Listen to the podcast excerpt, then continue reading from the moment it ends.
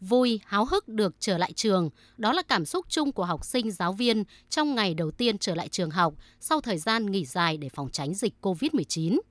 Con thấy rất vui và rất háo hức vì uh, sau 3 tháng con không được gặp các bạn. Con lo thân nhiệt ở nhà và chuẩn bị cả nước rửa tay riêng cho mình nữa. Đến trường thì con làm tất cả đầy đủ, rửa tay và lúc đó thân nhiệt ở đây luôn. Tụi con nghỉ cũng đã được hơn 2 tháng rồi mà bây giờ tụi con lại được trở lại trường thì con thực sự cảm thấy rất là vui.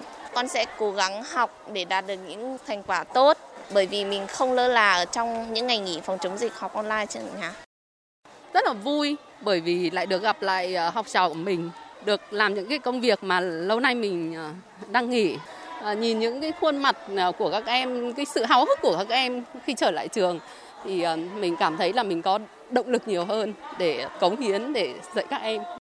Mặc dù chưa thể quay lại với nhịp độ học tập, sinh hoạt bình thường, do vẫn phải tiếp tục triển khai các biện pháp phòng chống dịch bệnh, các trường đều triển khai các biện pháp như tổ chức tách đôi lớp học, bố trí mỗi học sinh ngồi một bàn, lệch nhau đủ khoảng cách 1,5 mét, tổ chức học luân phiên cho từng khối lớp, vệ sinh trường lớp học, đo nhiệt độ cho học sinh vân vân.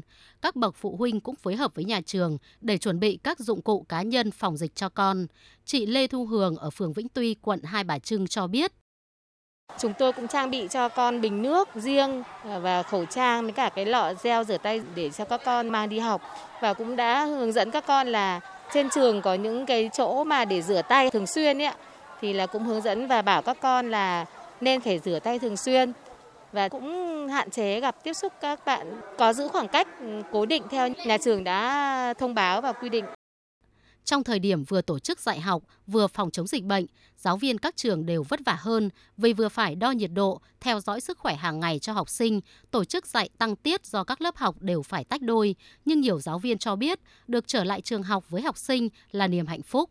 Cô Hoàng Thị Mỹ Dung, giáo viên trường trung học cơ sở Bế Văn Đàn, quận Đống Đa chia sẻ, sẽ cố gắng khắc phục khó khăn để hoàn thành nhiệm vụ năm học.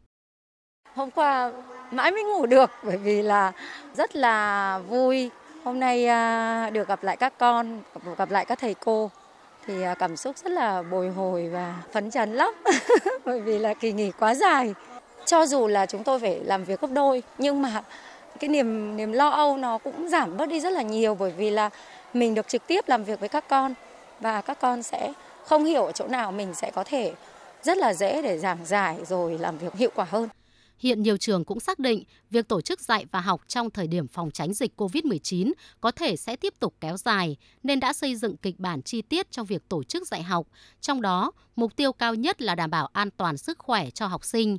Bà Trần Thị Hải Yến, hiệu trưởng trường Trung học phổ thông Trần Phú, quận Hoàn Kiếm cho biết. Để thực hiện giãn cách xã hội thì chúng tôi chia lớp học à, theo diện tích phòng học và đảm bảo giãn cách tối thiểu mỗi em học sinh 1,5 mét Ờ, trong lớp học.